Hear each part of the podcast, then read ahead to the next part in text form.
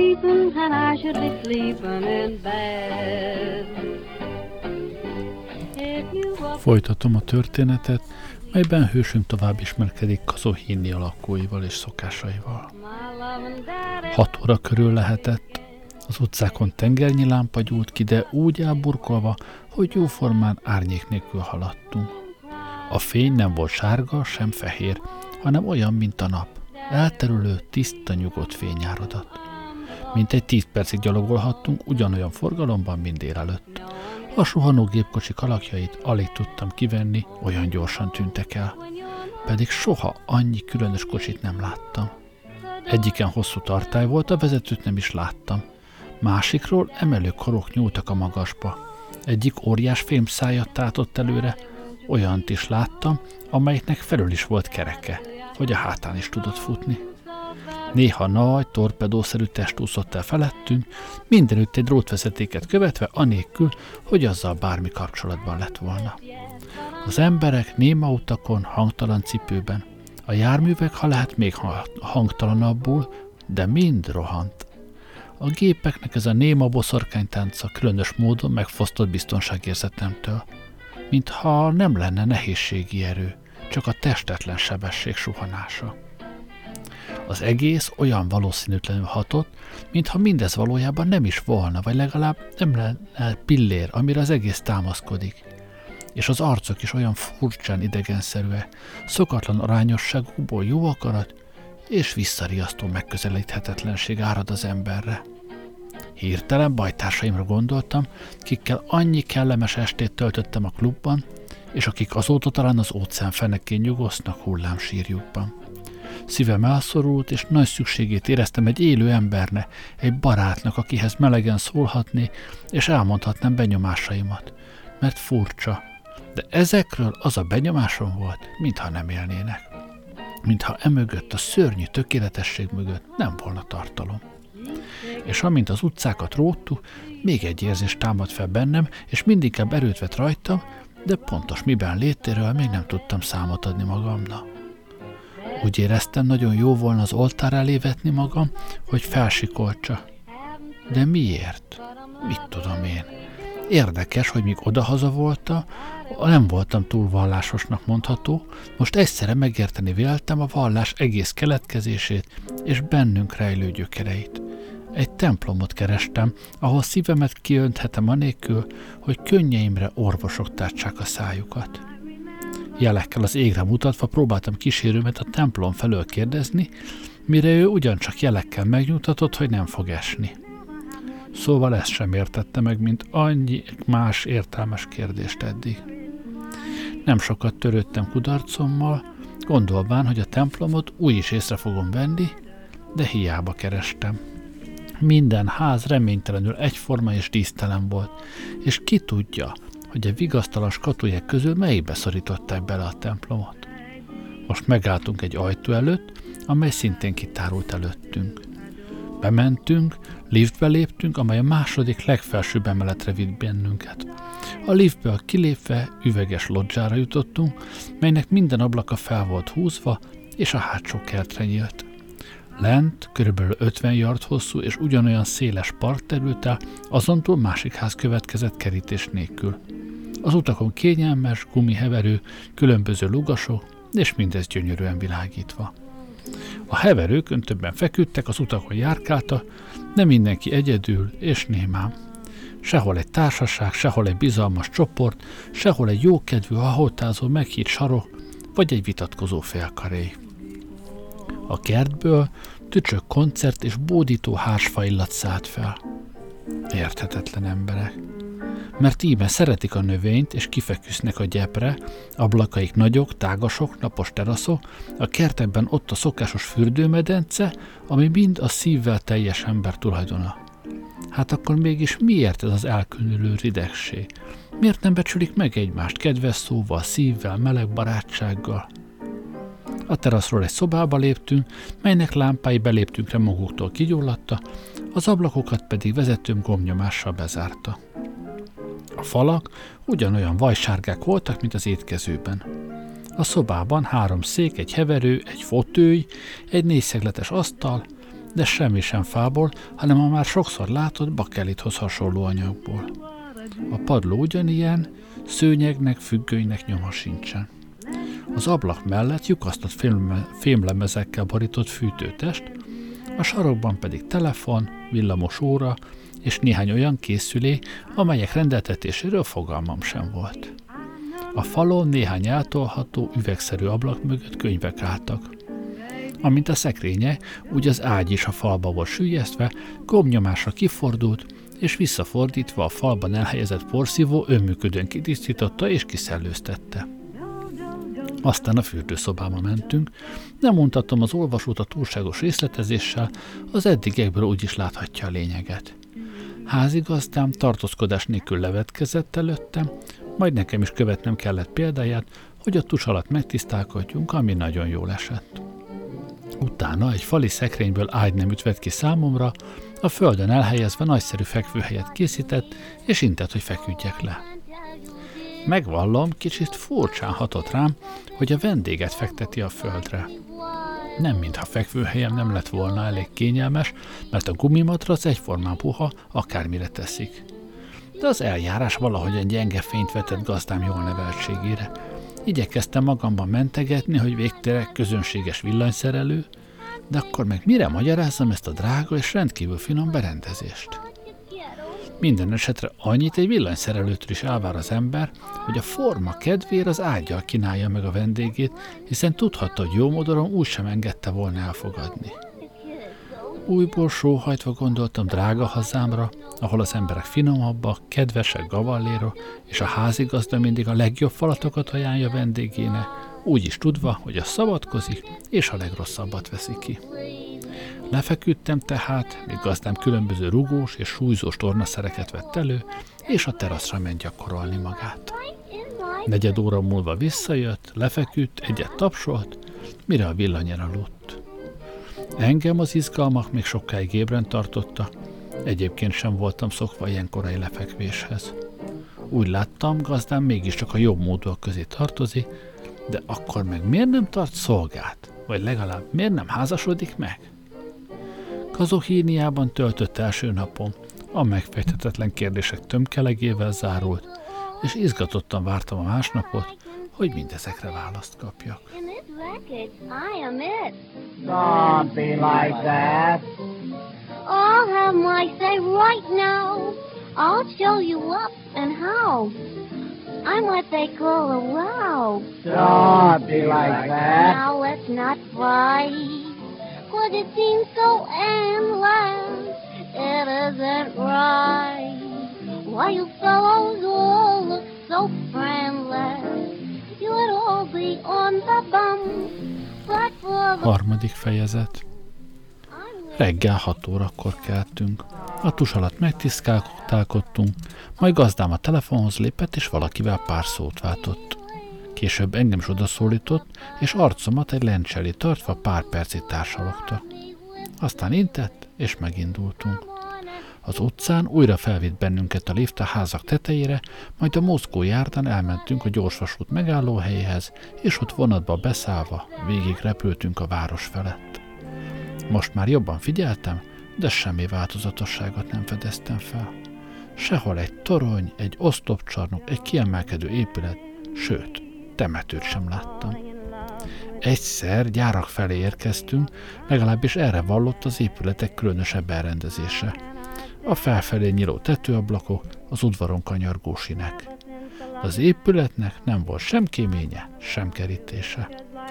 Később tudtam meg, hogy mindent villamossággal végeztetnek, ez mozgatja a gépeket, főzi az ebédet, süti a kenyeret, ez fűt a szobákban, tisztít, most szellőztet. A lángot csak laboratóriumokban ismerik. Majd mezőkre értünk, ahol a vonat töltésen futott végig. Hegyek és erdők közé kerültünk. Egy nagy épülettömb tűnt fel előttünk, a vonat itt föld alá futott és erős fékezéssel megállott. Kiszálltunk. Mellettünk egy másik vonat fémkocsijai csillogta, de egészen más formák. Sokan szálltak ki belőlük, némelyikük bekötött kézzel, arccal, voltak itt hordágyon vittek. Innen láttam, hogy kórházba jutottunk. Liftbe szálltunk, ami egyenesen az egyik épület haljába vitt. Most vezető folyosókon vezetett át, míg az egyik szobába belépve különös gépek között találtam magamat. A készülékek közt két ember járkált, egyik jöttünkre hozzám lépett, vezetőm rám mutogatva pár szót váltott vele, az pedig egy székbe ültetett. Vezetőm most szó nélkül megfordult és távozott. Kételyek gyötörtek, mert nem tudtam, hogy végleg magamra fog-e hagyni, vagy visszatér, de nem köszönt, és így megnyugodtam, hogy nem leszek egyedül olyan ember társaságában, aki még annyit sem tud rólam, mint vezetőm. Új gondviselőm, aki, mint később kiderült, tényleg orvos volt, szembeült velem, pupilláimat figyelte, térreflexeimet kopogtatta, majd cipőmet levétetve egy ismeretlen gép elé állított. Hófehérre zománcozott széles talpú oszlopon egy nagy, lapos korong állott, melyen körben elhelyezve több skálázott üvegablak volt. Az oszlopból néhány tucat csuklós fémkar nyúlt ki, egyiknek végén fémtányér, másikon tű, harmadikon szívófej és egyéb furcsa szerszámok. A gép olyan forma volt, mint egy 100 karú hindu istenszobor. Tetején néhány tűhegyes, csillogó fémcsúcs. Az orvos széket tolt elém, én pedig vegyes érzelmekkel helyet foglaltam. Különösen azt a kart néztem gyanakodva, amelynek végén tű volt. Az orvos pedig éppen ezt fogta meg. Ruháimat vállamnál megnyitotta, a tűt a legkisebb emóció nélkül lapockámba szúrta. Éppen tiltakozni akartam a felesleges kínzatás ellen, mikor semmi bajom, de a meglepetéstől elállt a szavam. A szórásból ugyanis semmit sem éreztem, bár az orvos előzőleg semmi érzéstelenítést nem végzett. Bámulva tekintettem a furcsa szerkezetre. Annak ablakai mögött ebben a pillanatban fénysávok gyulladtak ki, melyek fel alá himbálóztak, többször szint változtatva. Most az orvos egyéb karokat tapasztott homlokomra, mellemre, halántékomra és hátamra. A fények újból erősen himbálóztak az üvegablakok mögött, a gép tetején a fémcsúcsokból villamos kisugárzás foszforeszkált, majd a fénycsíkok lassan megállapodtak. Ekkor csengetés hallatszott, a gépből széles jelekkel tele egy papírszalag kígyózott elő, amit az orvos letépett és nagyítóval megvizsgált. A szoba váratlanul elsötétült, és a szemben levő üvegfalon tavaszi rét jelent meg. A földet csodálatos virágszőnyeg borította, a bokrok virágtól voltak terhesek, és minden virág kivétel nélkül fehér. A rétet lágy szellő borzolta, és amint ez a szellő arcomat érintette, telitüdővel élvezhettem az üde tavaszi illatot. A bokrokból madárdal zengett. De ez a nagy fehérség lassan színét változtatta, előbb sárga, majd kék meszt töltött a mező, végül egészen valószínűtlen ultramarin színbe ment át, utána pedig pirosba öltözött. Ugyanakkor a bokrokból fehér ruhás férfiak és nők léptek elő, és lassú léptekkel haladtak át a színen. Testük ringott, karjuk ütemre lendült, és a madárdal is ennek az ütemnek megfelelően lüktetett. Volt benne valami a táncból, de sokkal egyszerűbb, természetesebb. Eddigi, meglehetősen nyomott érzéseim után minden esetre felüdítő és érdekes látvány volt. Bámultam az alakok tökéletes plaszticitását és az illatot, amit nálunk eddig semmiféle technikai berendezéssel nem lehet létrehozni a mozikban. Azon kívül eleinte határozott műelvezetet is nyújtott a látvány. Sajnos azonban a szép apoteózist néhány olyan melléfogás rontotta, amely jelentékenyen csökkentette művészi értékét, és a merész dilettantizmus benyomását keltette. A virágos mező ugyanis részekre tagozódott. Kék, sárga és piros kockák kerültek egymás mellé, majd egymásba folytak, szinte birkózta, a madárének lüktetése pedig lassan, annyira mesterkélté vált, hogy a szép hangulatból kizökkentem. Tetéztem még ezt az, hogy a madárdalba idegen, autószirénaszerű hangok, valamint recsegő és sipoló hangszerek is beleszóltak. A szereplő költözékei pedig ugyancsak megváltozta, a lenge-fehér tavaszi köpenyek átváltoztak nehéz, prémszegélyű öltözékké, majd ezeken sárgaréz övek jelentek meg, melyekre a fénylő kék kövek lógtak. Végül pedig a tavaszi illatba egyéb oda nem tartozó illatok vegyülte, fodormente, éter, sőt, kénszagot is éreztem. Most már őszintén szólva kezdtem nem érteni a dolgot, de nem sok időm volt töprengeni, mert a szoba kivilágosodott, a kép eltűnt, a szagot ventilátorok sivítva szívták ki, a gép zizegett, új papírszalag jött ki belőle, amit az orvos letépett és megvizsgált. Újra sötét lett. A falon egy narancsképe jelent meg, aztán mellett egy másik, egy harmadik, egy negyedik, és így tovább. Ezzel együtt olyan kellemes narancsillat árad felém, hogy összefolyt a nyál a számban, és nagy vágyam támadt egyet elkölteni. Mikor azonban már egész halom emelkedett, a narancsok elkezdtek sorokba rendeződni, végül pedig egyetlen narancsfal állott velem szemben. Most a narancsok lassan egymásba folytak, a határvonalak eltűntek, és csak a színük maradt meg, mintha a szoba fala narancsszínűre lett volna festve. Ezzel együtt az illat is eltűnt. A szín mind élénkebb tónusba ment át, vagy lakkos fényt nyert, végül olyan tündöklően csillogott, amit semmiféle általunk ismert festék nem érne utol. Ezzel azonban hirtelen kivilágosodott a szoba, a gép zizegett, új papírszalagot vetett ki, amit az orvos megvizsgált, én pedig tanástalanul ültem, mert fogalmam sem volt, mi lehetett az értelme, miért csinálták, és mi volt az összefüggés a falon történtek között. Újból sötét lett. A falon, a bal sorokban egy ember jelent meg. Kimerülten rogyott egy székbe, homlokát megtörölte. Ugyanez ismétlődött a jobb sarokban, megjelent egy másik ember és leült. Most mind a kettő előtt asztal jelent meg, az asztalokon pedig ugyanolyan ételes dobozok, amilyent az étkezőben magam is láttam. Az első ember sietve nyitotta fel dobozát, mohón esett az ételne, de még bele sem márthatta kanalát, mikor a másik hozzálépett, elvette előle és kiöntötte. A nem várt fordulat meglepett, de mielőtt magamhoz térhettem volna, a támadó visszaült helyére, az asztalon viszont új doboz jelent meg. Az éhes ember újból nekilátott, de a támadó újból hozzálépett és kiöntötte az ételt. Ez már valósággal felháborított, és csak az éhes ember türelmét csodáltam, hogy a támadó újból megtorlás nélkül végezhette galát tettét. De ez még nem volt elég. A jelenet harmadszor is szóról-szóra megismétlődött. A hihetetlen szemtelenség annyira felháborított, hogy szinte oda akartam ugrani, elégtételt venni a szegény ügyefogyott fráter helyett. Igaz, hogy legszívesebben annak is megmondtam volna a véleményemet. Most immár a negyedik doboz jelent meg az asztalon, az éhes ember felnyitotta, mire a támadó újra felállt. Ez már több volt a soknál, éreztem, hogy ha most sem verik képpen, meg fogok pukkadni. Ekkor azonban az éhes is felállt, pattanásig feszült idegekkel vártam a nagy, megkönnyebbítő nyaklevest, de nem ez történt. Az éhes ember ezt kiáltotta, eló, eló! Erre többen a színre futotta, a támadót körülvették és kényszerítették helyére leülni.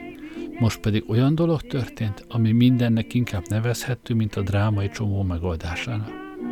Az éhes ember ugyanis felnyitotta a támadó dobozát, belemártotta a kanalát és megetette a támadót, miközben a többiek lefogva tartották.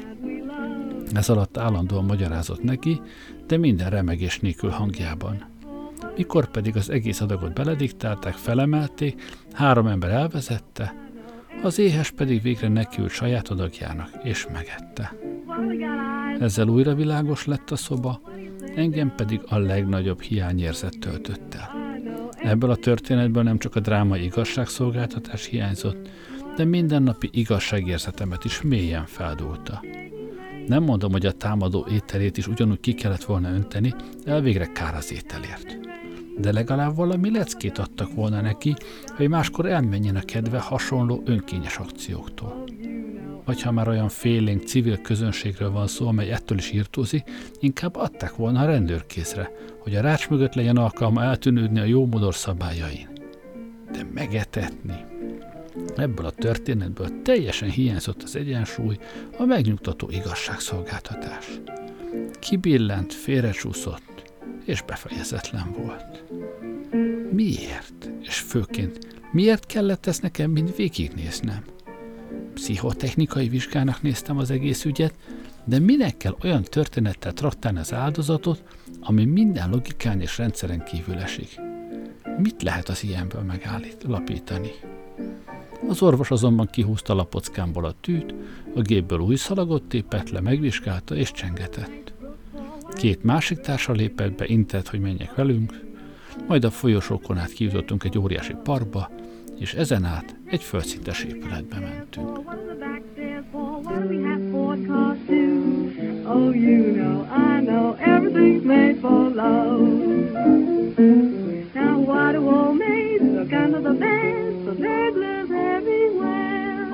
Why do they pray? Why do they say? I hope I find one there. Why does a young baby marry a man 80? What are they both thinking of? Oh, you know, I know, everything is made for love. That's all. Egy alacsony helyiségbe vezette, ahol meztelenre vetkőzve egy székbe kellett ülnöm. Mikor beleültem, rémülten fedeztem fel annak karján a villamos székhez hasonló rézlemezeket, és hirtelen az a gyanú villant át agyamon, hogy hazám valamelyik ellenségének kezébe kerültem. Rémes sejtelmeimet csak megerősítve láttam, mikor egy hatalmas fémkalapot akartak a fejembe nyomni, amely vezeték végén lógott a plafonról, és belsejéből különös sistergés hallatszott. Sikoltva felugrottam, és ki akartam futni, de ketten odafutottak hozzám, lefogtak, lenyomtak a székbe, odaszíjaztak, és a kalapot a fejembe nyomták, majd jól rákötözték. Arcomon kiütött a verejték. Mindenféle nyelven kiabálva tiltakoztam, rúdalóztam, de a túlerővel szemben tehetetlen voltam, és erőmfogytával, szememet behúnyva, lelkemet Istennek ajánlva feladtam a küzdelmet. Most egy harmadik ember a falon egy kapcsolót zárt, én pedig éreztem, hogy minden hajam szál az égnek mered. Akkor az ijegységnek tulajdonítottam, de később kiderült, hogy a belém bocsátott statikus elektromosság okozta. A kalapból halk berregés hallatszott, majd leemelték fejemről, és végre megkönnyebbüléssel állapítottam meg, hogy élek. Kezemet feloldozták, és amint fejemen végig simítottam, minden tisztázódott. Megnyírtak. Ugyanaz a körben nyírt, frizurátlan hajviseletem volt, mint nekik. Az egész nyírás alig tartott 5 másodpercig. Most már sokkal nyugodtabban néztem az elkövetkezendők elé. Ezután széken megindult, a másik helyiségben új sapkát szereltek a fejemre. Hamarosan langyos víz öntötte el fejemet, egy körben forgó kefe megmosta, majd mikor néhány másodperc múlva leemelték a sapkát, hajam már szárazon lefésülve feküdt. Innen még egy vízmedencén vitt át széken, aztán meleg levegőt fújtak rám, végül egy nagy csövön vonultam át, melyben furcsa lila fény villódzott. Utána vadonatúj ruhát adtak rám, ugyanolyat, amilyent a városban kaptam, és végül egy kényelmes, tiszta kis szobába vezette, megmagyarázták, hogy ez lesz az otthonom, és magamra hagytak. A szoba berendezése egyébként ugyanolyan volt, mint amilyet vezetőmnél láttam. Ez megnyugtatott, mert már attól tartottam, hogy előbbi sajnálatos félreértésem miatt őrültnek néznek. De most mi lesz? Nem volt sok időm töprengeni, pár perc múlva belépett egy ember, megfogta karomat, és azt mondta, ba. Majd a lábamra mutatott, és azt mondta, bola, és intett, hogy ismételjem. Tehát nyelvüket akarták megtanítani, aminek nagyon örültem. Végre remélhettem, hogy világosság derül az eddigi sok megfejtetlen kérdésre. Most önmagára mutatott, Zatamon, mondta. Megértettem, ez a neve. A többi részlettel nem is utatom az olvasót, elég az hozzá, hogy a további időt nyelvtanulással töltöttem, és 1 hónap múlva tökéletesen beszéltem velük. Nyelvük ugyanis roppant egyszerű. ABC-jük 30 betűből áll, 15 magánhangszó és 15 mássalhangszó. A mássalhangzók közül hiányzik az R, Q, X és C. Viszont több magánhangzójuk van, például egy torokból ejtett I, egy az é és ő között álló hang, és sok más. Általában nagyon kényelmes beszédjük van. A nehezebb és kettős hangzókat nem ismerik, szavaikban a magán és mássalhangzók mindig felváltva követik egymást. A betűk jelei is teljesen egyszerűek, vízszintes, ferde és függőleges vonalak, álló és fekvő ellipszis, ami V betűnk 4 féle helyzetben, kör, deltoid alakú betű, stb. Szóval mind mért a nédom, ami oly jellegzetesen illeszkedett bele az itteni környezetbe. Számozásra és betűket használta, minden számjegynek 2 neve volt, egy magán és egy mássalhangzó, amiből az olvasó már láthatja, hogy nem a 10-es, hanem a 15-ös számrendszert használták. Például az egyes neve E és L, a 12-esé I és M, a 11-esé Ü és Z. Ez a számokat nagyon megrövidíti leírásban, kimondásban egyaránt, ugyanis a számokat a magán és mássalhangzók felváltva egymás után ragasztásával fejezik ki. Például ez a szám 3331, a 15-ös számrendszerben csak 3 jeggyel írandó így, 14-12-1. Ők pedig így írták és így mondták ki, zil. Időbeosztásukra nem használták az órát és a percet, hanem a nap fel volt osztva 50.625 részre, ami 15-nek a negyedik hatványa. Ez az időtartam valamivel nagyobb, mint a mi másodpercünk. És például, amit mi így fejezünk ki, délután 6 óra 32 perc 15 másodperc, azt ők egyszerűen így mondják, kalaz, ami az éjféltől elmúlt időegységek száma volt.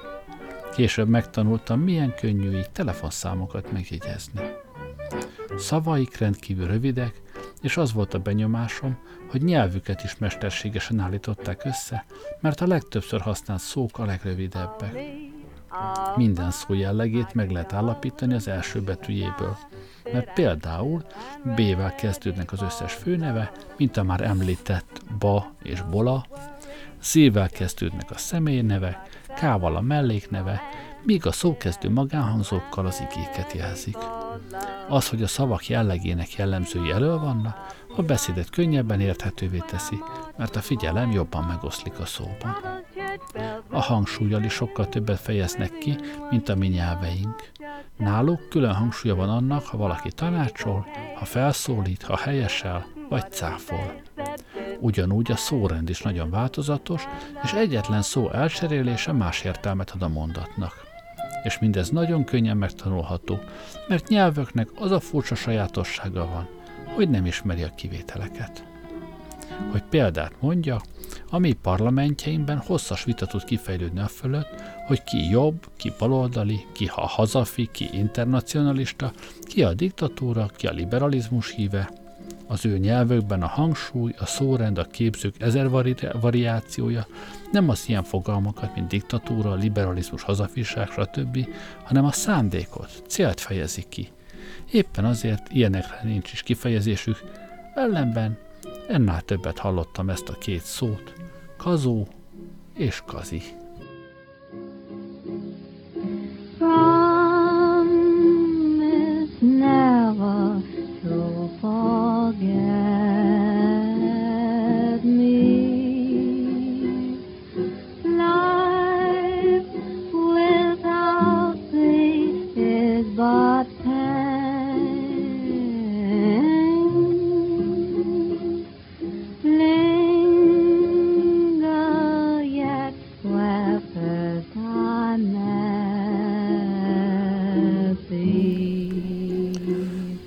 Mivel, hogy ezzel a két szóval még sokszor fog az olvasó találkozni, ezeket kissé bővebben kell tárgyalnunk. Egyik sem fordítható le egyetlen európai nyelvre sem. Ha valamely cselekedetre azt mondják, ez kazó, annyit jelentett, mintha nálunk azt mondanák, törvényes, jogos. De csak körülbelül ennyit. Lássuk ugyanis, mire alkalmazták ezt a szót. Kazó a gavalléria, méltányosság, türelem, önérzet és igazságosság között van. Valami általános igazságos szándékot jelent, de egyik szóval sem fordítható, mert nálunk gavallériának számítják a pincérnek adott shillinges borravalót, ami náluk nem kazó, mert túlfizetése valaminek. De méltányosság sem, mert ebbe az engedékenység fogalma vegyül, holott ők a kazóba a szív beleszólását nem ismerik.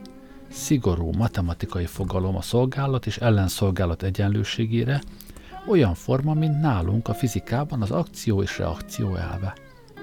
Ha valaki, aki nehezebb munkát végez, többet is eszik, az nekik kazó. Ha valaki azért eszik többet, mert gyomra így kívánja, az is kazó. Ha a beteg, aki nem dolgozik, finomabb ételeket kíván, az is kazó. Az is kazó, ha valakit baj ér, a többiek munkájukat félretéve segítenek neki, de csak addig, amíg szükséges. Mondhatom, sok időmbe tellett, míg ezt a fogalmat megértettem.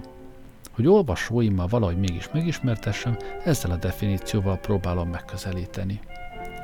Kazó az a tiszta értelem, ami matematikai egyenesben és világosságban látja maga előtt, hogy mikor, hogyan kell tennie, hogy a társadalmon keresztül az egyén a lehető legnagyobb jólétet és kényelmet érje el. Tehát a munkát, pihenést, alvást, sportot, táplálkozást úgy beosztani, embertársainkkal szemben úgy viselkedni, hogy a legtöbbet termelhessük, de egészségünket felesleges túlfeszítéssel ne rontsuk. Ha valaki ennél kevesebbet dolgozik, nem kazó, mert amit ő meghagyott, másnak többletként kell elvégeznie, aki ezt fáradtan csak saját kárára teheti. Ne feledjük, a kazó nem egyéni, hanem általános értelmű. Ami másnak nem kazó, az nekem sem az. A kazóba persze beleértendő az egyéni képesség is. A tehetségesebb, erősebb többet produkál, de ugyanannyiért. Nálunk ez igazságtalannak tűnik fel, náluk pedig épp oly természetes, mint hogy egy tökéletesebb géptől kevesebb üzemanyag mellett nagyobb teljesítményt kívánunk, hiszen ennyit bír el, ilyennek és ezért hozták létre. Beleértik bajba jutott társaik segítségét, mert mondom, nem egyéni, hanem általános elv. Ha szükséges, az egész város munkája megállna egyetlen ember megmentéséért. És a legcsodálatosabb, hogy mint később látni fogjuk, a kazóban semmi érzelmi jelleg nincs. Sőt, számos esetben olyanra is alkalmazták, ami semmi kapcsolatban nem volt az emberi társadalommal. Ha például a nyulak elrágták a fiatal fákat, azt is kazónak minősítették, de ha a nyúlanyas felfalta saját fiait, az nem volt kazó. Ember legyen, aki megérti őket. Ennek ellentéte a kazi. Ha például valaki új ruhát vesz ki a raktárból, mikor még a régit használhatná. Vagy ha valaki kényszerítő szükség nélkül zavarja embertársai cselekvését, például szükségen felül feleslegesen beszélget olyan dolgokról, amik sem magának, sem a másiknak nem jelentenek hasznot, vagy mondjuk egy kerti pihenőszékre kijelentené, hogy oda más akkor sem ülhet, amikor ő nem ül rajta. Ha valaki mondjuk egy kerti pihenőn fekszik, nincs más hely, egy másik odajön, felszólítja, hogy adja át, és az nem hajlandó, úgy az eset akkor kazó, ha a pihenő fáradtabb. Ellen esetben kazi. Mikor tanulmányaim folyamán idáig eljutottam, kissé bizonytalannak éreztem az egészet. Megkérdeztem Zatamont, hogy kerülik el, hogy kazi dolgok történhessenek. Kazó ember csak kazó dolgot cselekszik, felelte. Úgy látom, nem értetted, mit kérdeztem, mondta. A magázást sem ismeri. Hogyan tudja az, aki le akar ülni a padra, hogy ő a fáradtabb? Csodálkozva nézett rám, hát ha elkéri a másik helyét, csak ő lehet fáradtabb. De honnan tudja? Mert ez a kazó. Láttam, hogy nem értjük egymást. De hogy lát bele a másikba? Megmondtam, már felelte, mert a kazó így van. Van például egy hangyafaj. Ha ezek közül egyik mézet talál, azzal teleszívja magát. Ha már most egy társával találkozik, amelyik nem talált mézet és éhesebb, akkor szájukat összetapasztják, és a jól lakott hangya addig ad át mézet önmagából, míg egyformán jól lakottak lesznek. Honnan tudja a jól lakott hangya, hogy a másik éhesebb, és honnan tudja mindkettő, mikor lesznek egyformán jól lakotta? No, honnan tudja? Kérdeztem mohó kíváncsisággal, mert azt hittem, fejlettebb tudásuk révén felterül előttem egy nálunk még megfejtetlen természeti titok. Onnan, hogy a jól lakottabb mézet ad át az éhesebbnek, és akkor lesznek egyformán jól lakotta, mikor szétválnak. Ez az ostoba felelet meglepett. Egyáltalán nem ilyet vártam tőle, de akárhányszor kérdeztem, nem tudtam kivezetni ebből az önmagába záródó gondolatmenetből. És mindig azzal fejezte be, a kazó így van.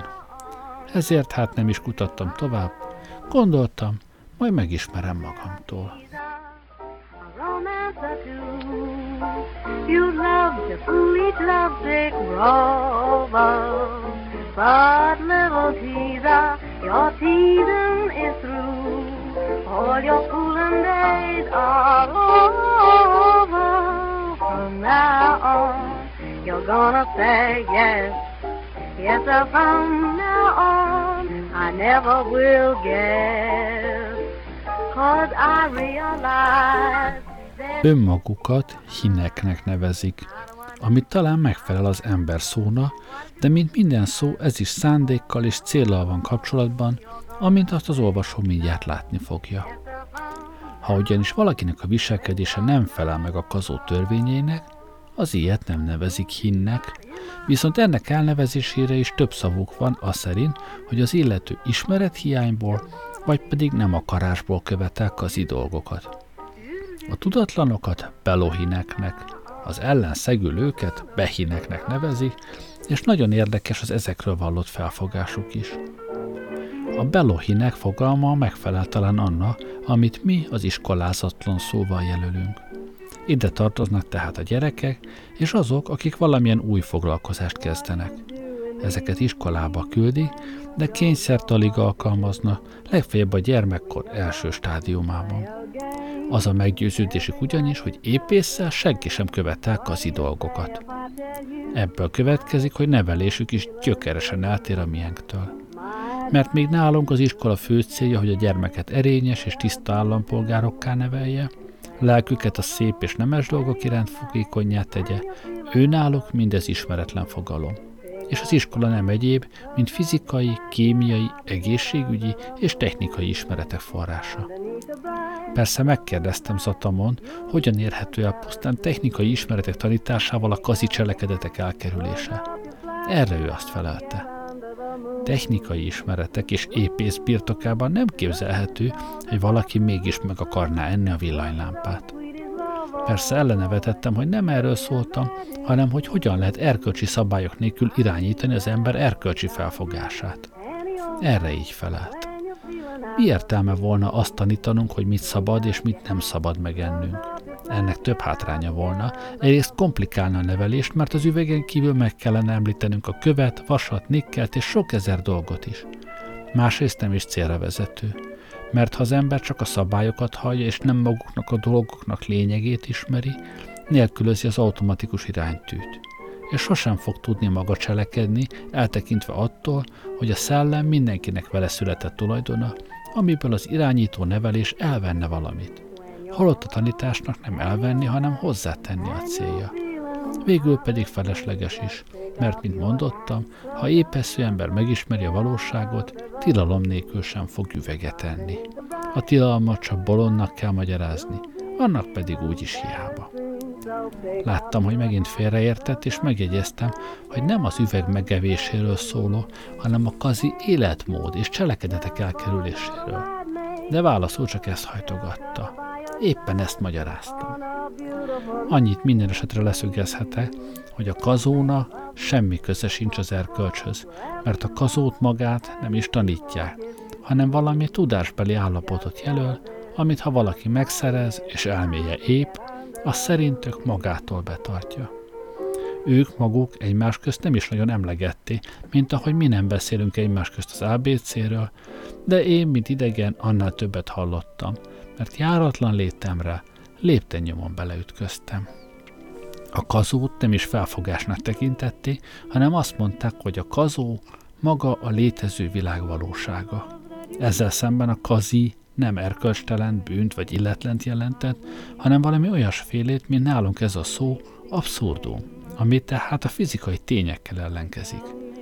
Mondhatom, elég furcsa volt az egész, különösen, amikor a kazó többi szambályaival is megismerkedtem, mert az olvasó látni fogja, hogy a kazó az igazságos életmódon túl sok egyébre is kiterjeszkedett, amit már igazságtalanna és bántónak véltem.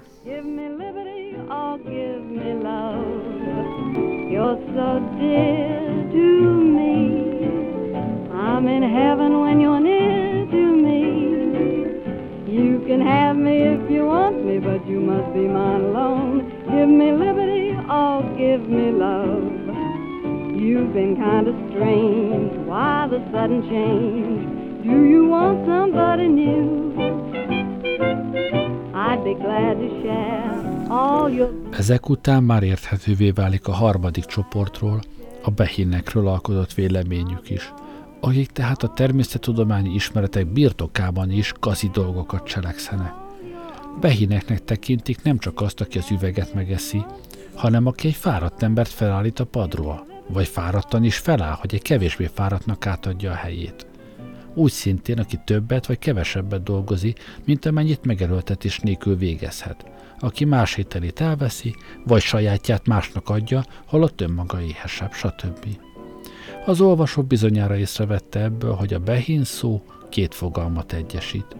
Mert aki más ételét elveszi, az nálunk gonosztevő. Aki sajátját botorul másnak adja, az bolond.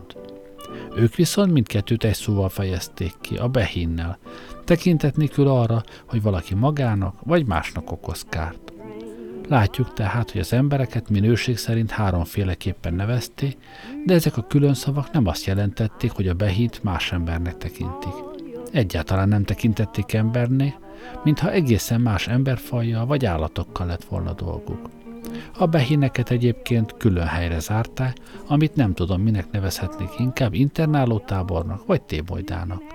Innen az emberi életbe kijönniük nem volt szabad.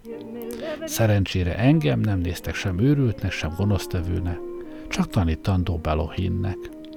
Most már országuk nevét is megértheti az olvasó, Kazohinia, annyit, mint az emberi lét tiszta valóságát ismerők országa.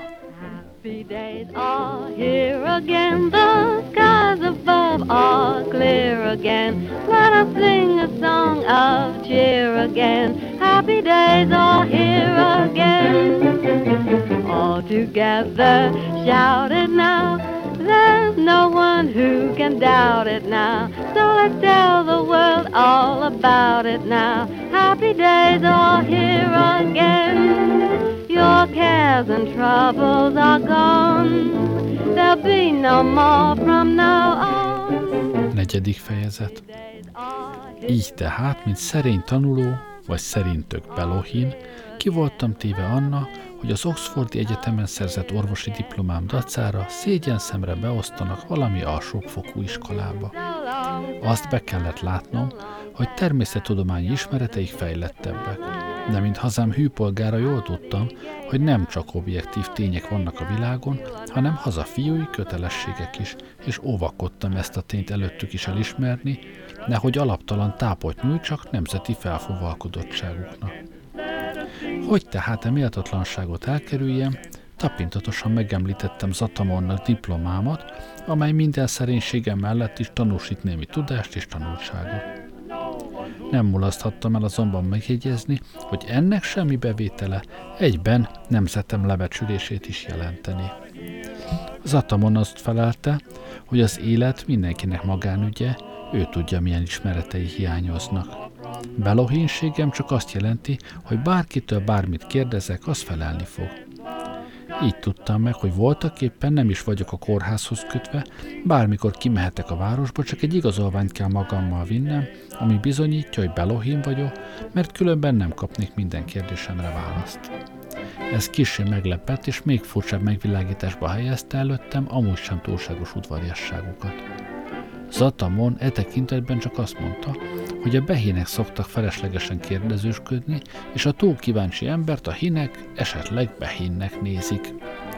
Erre még inkább csodálkoztam, megkérdeztem, hogy miért, de válasza megnyugtatott. A behinek, úgymond, sokszor megállítják a járókelőket, és a legkülönbözőbb nem létező, tehát kazi dolgokról kezdenek beszélni. Itt jegyzeteit vette elő, és abból olvasott fel részleteket. Az egyik behin például azt állította, hogy a szilvát nem kell megenni, hanem eltenni és szemlélni. Mikor az okát kérdezték, azt felelte, mert kék.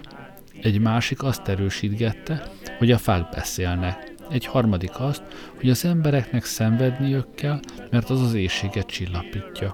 Egy negyedik azt követelte, hogy akik őt meglátják, tegyék kezüket a hasukra. Egy ötödik pedig sapka helyett drótkarikát tett a fejére, és mindenkinek magyarázni kezdte, hogy az neki megfelelőbb, mert így ő a magasabb. Ez végre megnyugtatott, láttam hová céloz, és én is megnyugtattam őt, hogy nálam elmeszavartól nem kell tartania. Az igazolványt azonban kiállította, én pedig elhatároztam, hogy kimegyek a városba. Ennek a kirándulásnak első meglepetése az volt, hogy a hineknek nincs pénzük. Már idejöttömkor feltűnt ugyan, hogy akkori vezetőm sehol sem fizetett, de hogy a pénz teljességgel hiányozhat, akkor nem tudtam elképzelni. Erre mindjárt akkor jöttem rá, mikor a kórház föld alatti vasútállomására kiléptem. Biztosra vettem, hogy ilyen haladott város vasutai elfogadják az idegen valutát. Tehát szemem rögtön a pénztárt kereste. Minthogy ezt sehol sem láttam, a legelső hint meg akartam kérdezni, de most jutott eszembe, hogy alapos tanulásom dacára nem tudtam, hogyan hívják nyelvükön a pénzt és a pénztárt. Érdekes, hogy ez a hiány eddig nem tűnt fel. Tudtam azonban, hogy hazám a humanitás és a kultúra terjesztésében mindig vezető szerepet játszott, mire ékes bizonyíték gyarmataink és az ilyen értelmű szavak nemzetközi elterjedtsége. Tehát a legelső hínhez odalépve így szóltam. Money?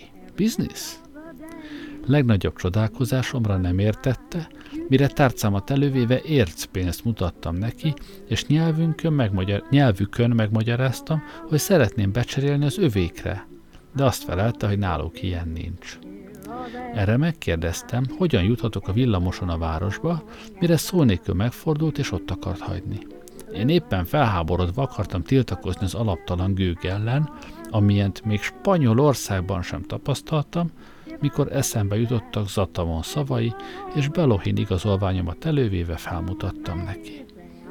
A hín egyszerre megváltozott, és részletesen. Szinte bőbeszédűen elmondta a felszállásnak minden technikai részletét, hogy az ajtó nyílása után be kell lépni, leülni, stb. Kijelentettem, hogy nem vagyok hülye, hanem azt kérdeztem, hogy kell-e valakinek ilyen fémdarabokat adni, hogy a kocsi elvigyem.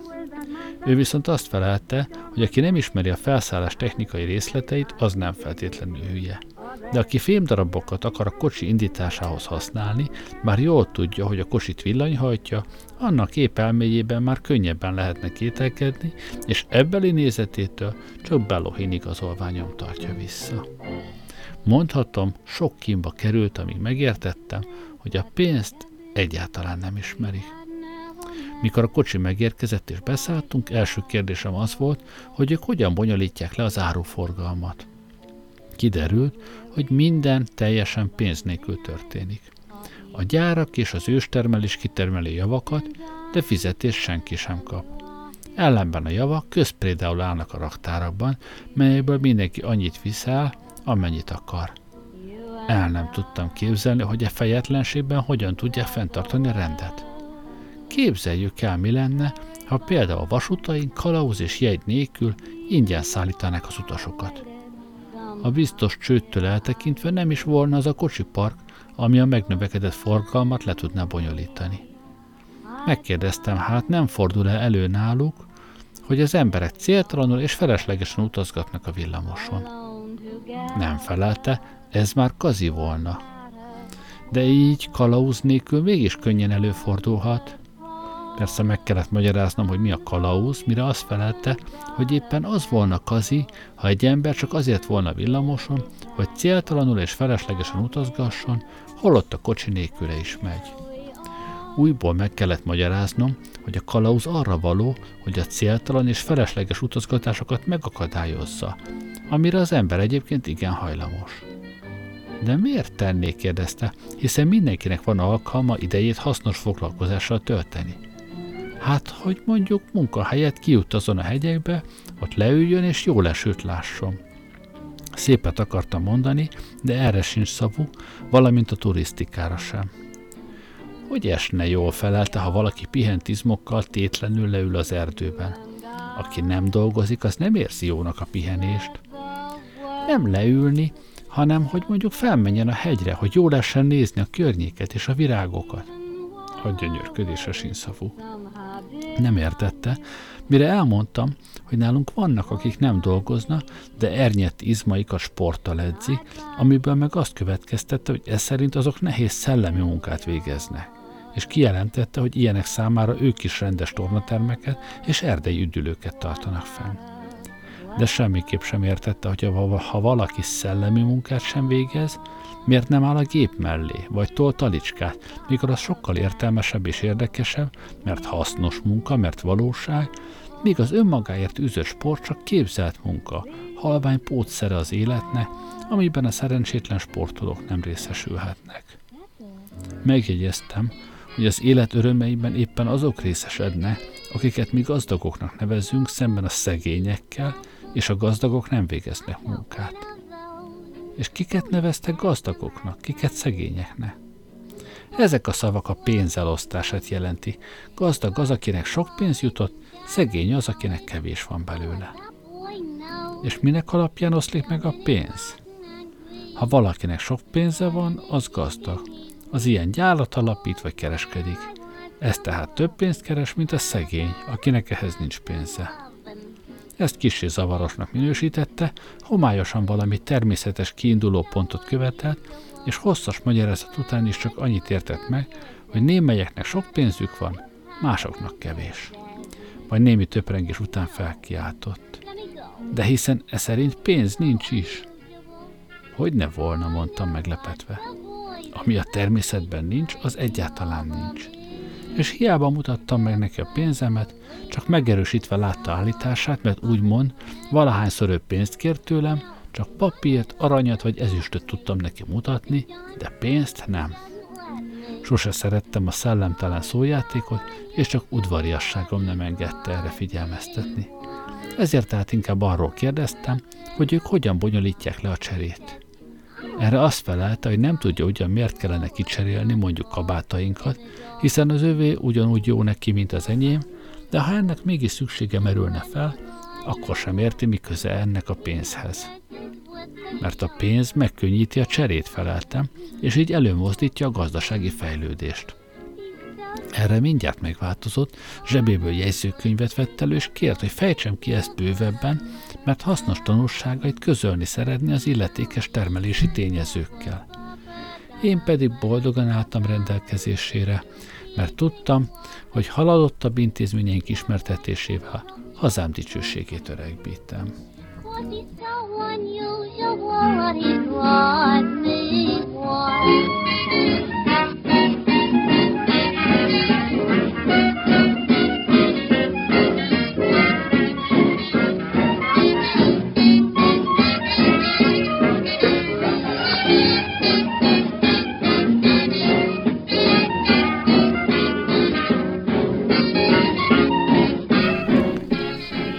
Részletesen elbeszéltem, hogy a pénzt egy központi bank bocsátja ki különböző címletekben, melyből mindenkinek jut érdeme szerint, és ez egyben jogosítvány, hogy a pénz birtokosa a közös munka gyümölcséből megfelelően részesedjék. Elmondtam a pénz előnyeit, hogy bármi jószágra becserélhető, így szabad választás biztosít a javakban, hogy a pénz révén lehetővé válik, hogy eladott cikkeink ellenértékét tetszés szerinti időben és felosztva vagy egyesítve váltsuk át más cikkekre, stb. Annak a nézetének adott kifejezést, hogy a csere mégsem lehet könnyebb, ha ezt pénzcserével összekötve a munkát megkétszerezzük, de mint mondta, ez nem is fontos, inkább arra kíváncsi, mennyiben mozdítja elő a pénz a termelést. Megmagyaráztam, hogy így sok kis pénzű ember összeállhat és gyárat alapíthat, és pedig úgy, hogy részvényeket vásárolna. Az mi? kérdezte.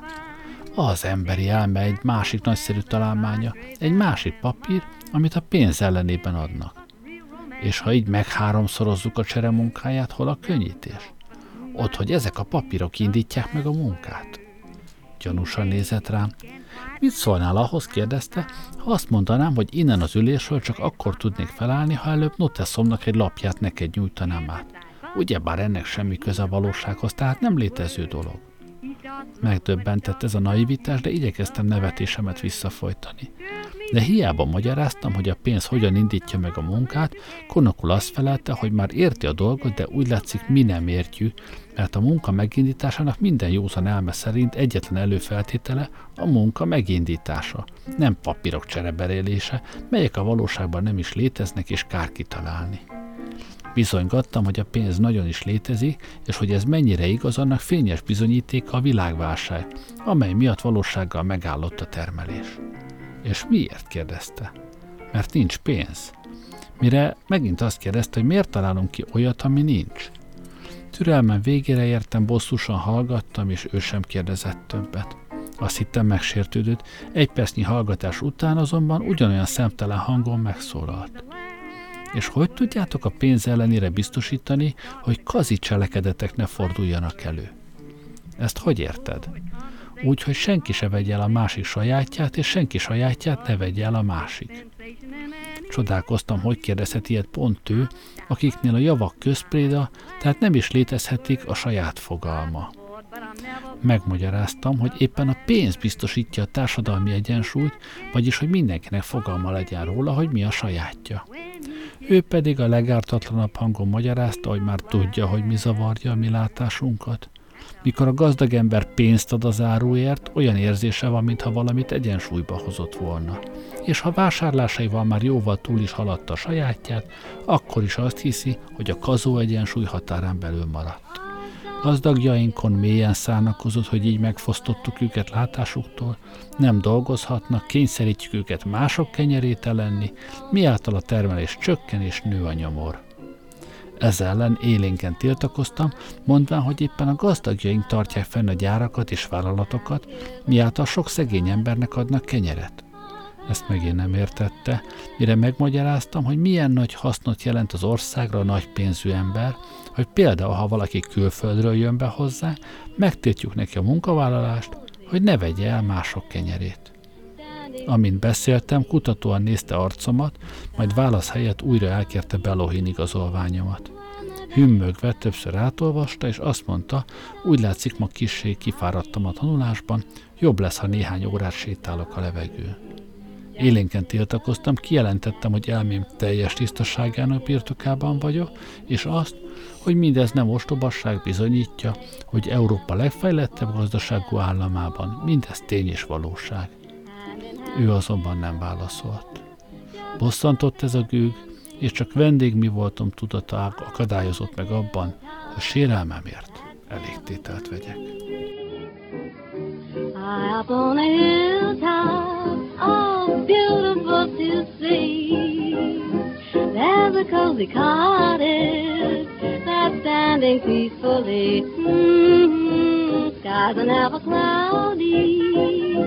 When the day is done, little stars are twinkling hardy to a setting sun. Megint fejezet közepén ért az idő vége, de hát ennyi fért a ma esti adásba. Köszönöm, hogy velem voltatok ma este. Jó éjszakát kívánok, Gerlei Rádiózót.